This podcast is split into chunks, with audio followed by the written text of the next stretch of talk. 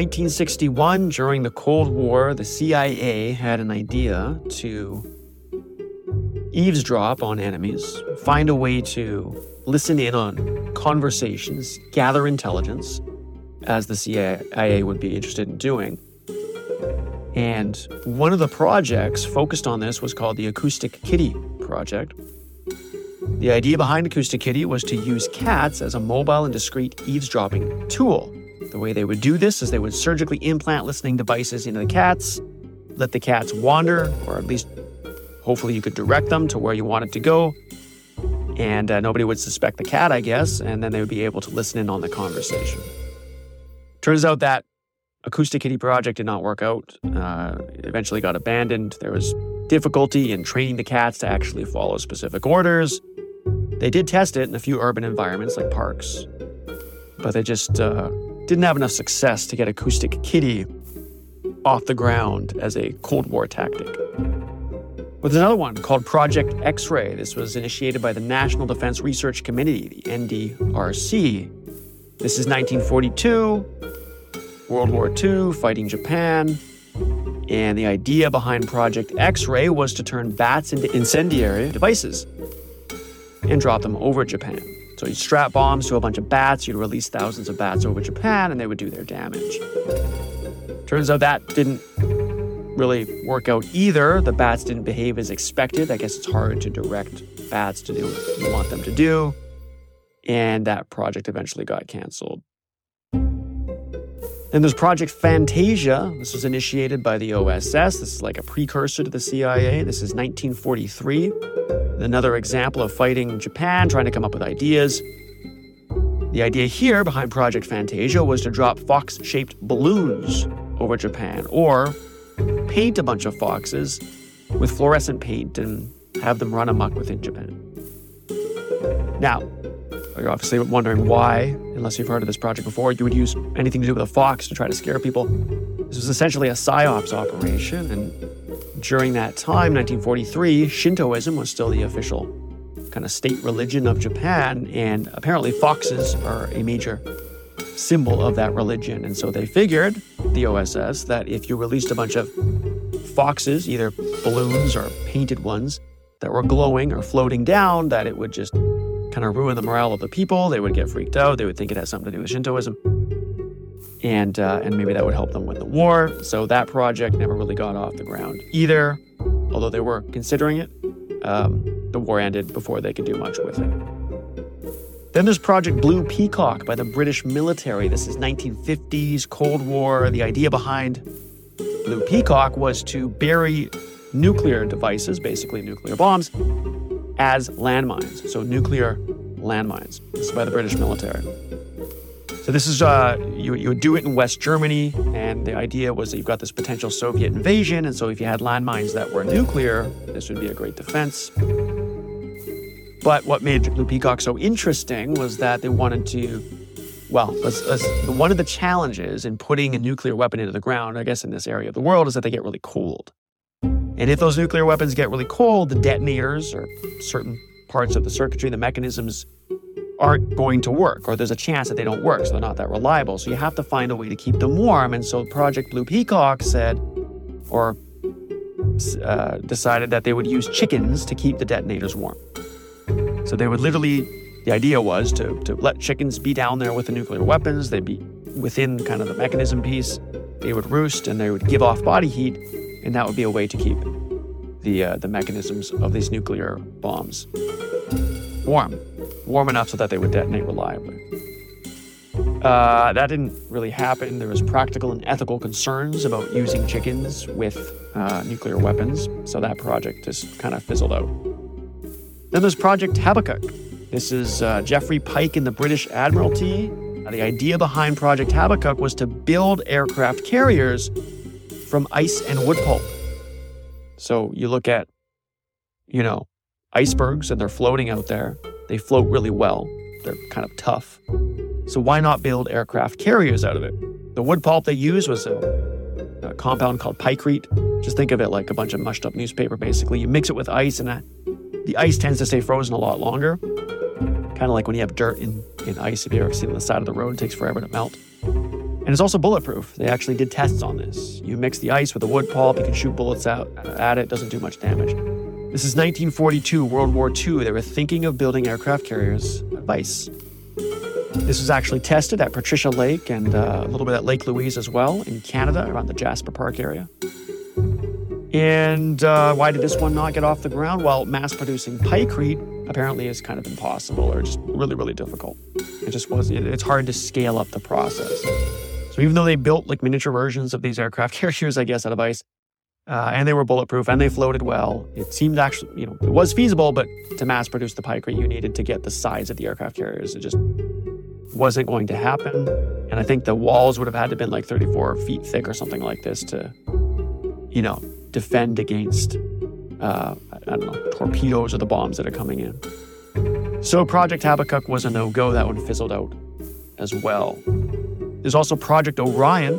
This is physicists Theodore Taylor and Stanislaw Ulam from the General Atomics Company. What was uh, Project Orion? Well, the idea here was you would have spacecraft powered by nuclear pulse propulsion. What does that mean? Well, you would actually essentially drop nuclear bombs behind the spacecraft and they would explode, and then you would kind of ride the wave forward. So you would have this, um, you know, the shock wave come from the nuclear explosion. Then you'd have something called a pusher plate that would sit, I guess, on the rock, the, the spacecraft. And so the pusher plate would, you know, essentially take in that impact and then turn that into momentum. And if you just kept dropping nuclear bombs behind you and detonating them, you could keep riding those shock waves forward. You would increase speed. And so that's the idea behind nuclear pulse propulsion. This is late 50s, early 60s. Uh, why did that not get off the drawing board? And well, too controversial, faced political, environmental, and safety concerns, or it was likely to. And so that was just canceled. Didn't think that was going to, to be a good thing. They thought it was feasible, um, but just too hard to get the public to agree with, I guess, dropping a bunch of nukes behind a rocket and just setting them off so you could go higher and higher and faster and faster. Then there's Project A119. This is the United States Air Force, uh, Force with physicist Leonard Reiffel. The idea here was to detonate a nuclear bomb on the moon. This is late 50s, the space race, the Cold War. Uh, so you would just send a spacecraft up to the moon, you drop a nuclear device, you would detonate it, and it wouldn't really explode the way it does on Earth, where you have a big mushroom cloud, because the reason mushroom clouds form is because you have the atmosphere, and after the explosion happens initially, then you kind of backfill that space with all the heavy atmospheric gases. And that just tends to kind of shape the plume as a mushroom. But of course, on the moon, you don't really have much of an atmosphere at all. And so the whole thing would just kind of blow out. Uh, they wanted to do it. In fact, even Carl Sagan thought it was a good idea. The Carl Sagan. Um, for scientific purposes, he thought maybe this would be a great way to find microbes and other minerals and stuff. Um, and, and but I think United States Air Force was kind of doing it just for the purpose of, you know, again, this is the space race, Cold War. It would show, look what we can do. We can detonate a nuke on the moon. Isn't that great? But this didn't get off the drawing board either. Why? There was potential for negative public reaction, environmental impact, and things like this. So all those examples I gave were uh, projects that were serious, done by serious people, intelligent people, uh, agencies like the CIA, the OSS, you know, the National Def- uh, Defense Research Committee. And they're in times where that are really pressing, you know, the Cold War, World War II. You've got an enemy, you've got to come up with these ideas. Um, but if you look at these ideas, they seem pretty ridiculous, right? In hindsight. And in fact, they're hard to imagine that intelligent people, the best of the best, we really take them seriously. We're talking about strapping bombs to a bunch of bats and letting them fly over Japan. We're talking about uh, embedding uh, eavesdropping devices inside inside felines and using that as a as an eavesdropping device. You know, um, releasing fox balloons or painted foxes, putting a bunch of chickens in with the nuclear weapons just so that they stay warm, building aircraft carriers out of ice, dropping nukes out of the back of your spacecraft just so it can propel itself forward, or trying to nuke a part of the moon to show that you've got, you know, I guess military sophistication and perhaps for some scientific purposes. They seem pretty ridiculous. But you know, many of today's inventions were deemed absurd at the time too, right? Hindsight, of course, is 2020. You take the things that we look at today, automobiles, airplanes, personal computers. I mean, the automobile had all kinds of skepticism facing it. It might seem obvious now, but if you got horse drawn carriage and that's the way it's been for so long, and someone says, well, you know what, we're going to put this steam or maybe this combustible material inside this metal thing and it's going to turn this crank automatically. I mean, this thing is noise, noisy, it stinks, it's polluting. And, and you're basically, you know, iteratively exploding something in order to make a thing go forward. I mean, if you came forward with that idea, it would seem pretty ridiculous and, and unsafe. And so you'd have all kinds of skepticism, which there was for something like automobiles. Airplanes, I mean, imagine how ridiculous that idea sounded at the time, right? Humans don't fly, we don't go in the air. And, uh, and now you're going to tell me you're going to build something that gets up into the sky, stays up in the sky. And not even just for recreational use, we're actually going to put maybe, you know, one day hundreds of people on these things. And that's how they're going to get from city to city. They're going to fly all across the earth in these metal buckets with these wings sticking out that kind of look like birds and they're going to fly around the planet. How many of you would have taken that idea seriously? Personal computers. I mean, computers at the time were, you know, back in the day, you know, think about the 50s and that, they, they took up the whole room and they're massive, noisy things. And then someone starts to kind of shrink it down. And it's kind of this esoteric machine that does calculations. And then you say, well, you know what? I think I think there's going to be a personal computer in every home one day. Well, I mean, that would just, it would just seem ridiculous. It'd be like saying everyone's going to have an MRI in their house someday or something. It, it just doesn't make sense. It's this big machine. It's this esoteric niche thing. Why would everybody use this calculating thing, right? Smartphones, you know, think eh, that's not that long ago, but the idea that this one device would be your camera, your note taker, you know, your telephone, um, your video camera, right? All these things that were separate devices up until that point is all going to fit in your pocket. You know, even if it were possible technologically, you wouldn't think that people would necessarily be okay with just using one thing for that. You know, how good would the video camera be? Why would I want to use everything on one thing? The internet, right? The light bulb, social media, putting your personal information out there. Um, you know, why would people just want to talk about themselves? Don't they want their privacy? When all of these, in hindsight, now we can say, well, they, maybe you still don't think they're all great ideas, but you know, yeah, they, they seem smart. I mean, look how successful they were. But at the time, they're not that less absurd than strapping bombs to bats or putting chickens in with a bunch of nukes. I mean, they're kind of crazy ideas. So, what does that tell us? Well, you know, we always do this. Right? We do this hindsight and then we think we know what makes for a good idea. If someone tells you something, you know, maybe they're an entrepreneur, they got some crazy idea or they're working on something and it and it doesn't align to the way things are. It doesn't align to the status quo, the system, the things that we think make the world tick. Then we just think it's crazy. We think it's absurd, right? But I think what this tells us is that we need to have a lot of bad ideas to land on good ones. You know, if you got the CIA and all these intelligence agencies, organizations, the Navy, whatever, you know, looking for the best of the best. And of course, a lot of their ideas did work out as well. But they're entertaining ideas like strapping bombs to bats or putting chickens in with nukes. I mean, I think it shows you, right, the art of what it takes to come up with a good idea. It's not about a bunch of sophisticated thinking necessarily. Maybe it gets to that point later on, but what it's really about is just trying many, many attempts. You have to have a lot of ideas. You have to have a lot of what will later be considered bad ideas. We resolve life challenges by making those challenges tractable. We have to ha- they, they have to converge to a solution. And it's it's a massive possibility space that you have to venture through. And none of us mm-hmm. know how to do that other than just to keep trying, especially during the early stages. And so you got to be really comfortable with coming up with all kinds of ideas. You know, we're raised in the education system to think that things kind of exist in isolation, right? The scientific method or the Enlightenment tells us to isolate, extract, define things very precisely. But in doing that, we forget just how much connective tissue exists between all the things we do. Coming up with those bad ideas is absolutely critical to eventually land on the ones that turn out to be good. The ones that turn out to be good are in the same pool as bad ideas, and most people will actually think they're probably bad. You might even think they're not that great. But you got to make the attempt and you got to let the natural forces of nature and connectivity allow the good things to precipitate out over time, allow you to observe what is invariant and what will survive. Because what you need is ultimately emergent. It's not coming from those so called enlightened ideas where you narrow in on something and now you know the very specifics. That's not where good things come from. Good things come from the abstract, they come at the high level. They come at the level where many of those details subsume into higher level categories. And so you don't, you, you do have to muck around with a bunch of details, but you can't put too much emphasis on any of them, especially at the early stages. The slow analytical thinking that we're taught to do in school, especially if you're in the hard sciences and stuff like this, but not but not even schooling and just science. I mean that for sure, but just the way we're growing, the, the, the way reality is presented to us, right?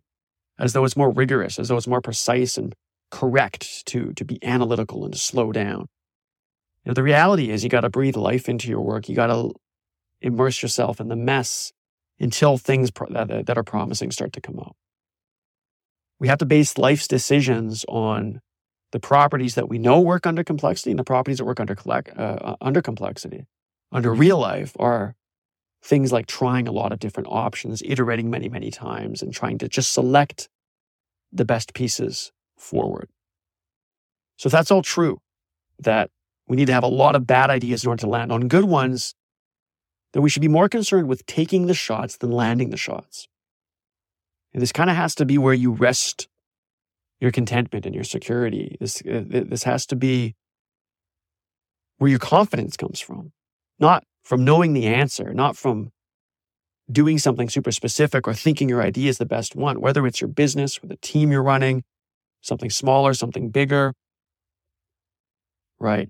Whatever it is in your life, it's, you know, no one thing you're doing should be really taken that seriously, but the process should be taken seriously process of iterating, the process of bringing in lots of variety and looking for conversations instead of answers. Stop trying to define things, stop trying to be epic.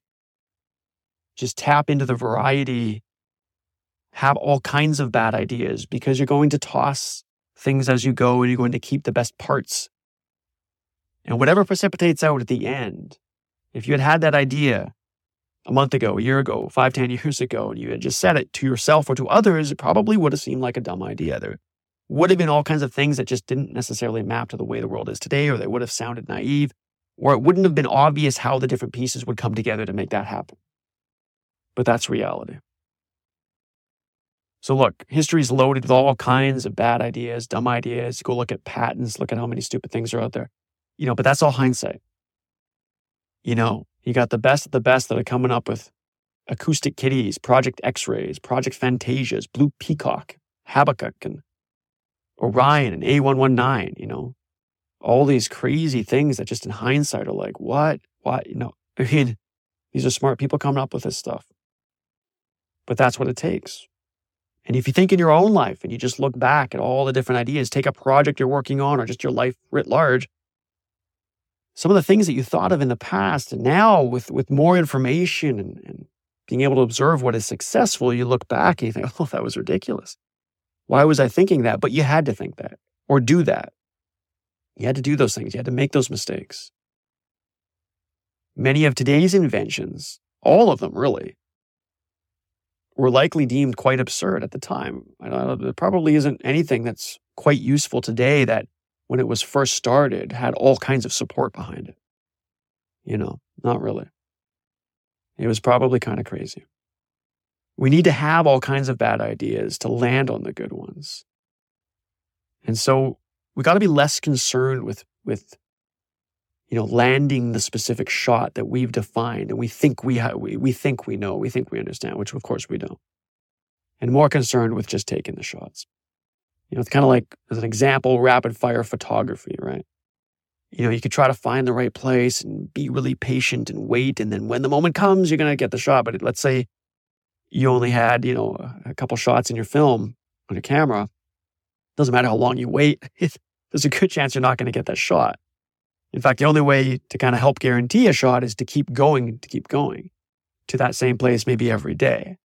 Or now that we have digital cameras, to just take rapid shots. So as soon as anything enters the scene, shoot, shoot, shoot, shoot, shoot, shoot, right? You can do this with your phone. You can do, you know, because digital photography is cheap. because only one of those has to work. And you can just easily toss the other ones away. And that's that's much more real life. That's what it is, right? Life is informational like that. All kinds of ideas can come and go. You know, Wayne Gretzky, famous NHL player back in the day, he's got that famous quote, you miss 100% of the shots you don't take, right? It's a good one. It's true. You know, you can spend time thinking about your ideas, spend time fantasizing about what you want to be or what you want to do or what you want to build.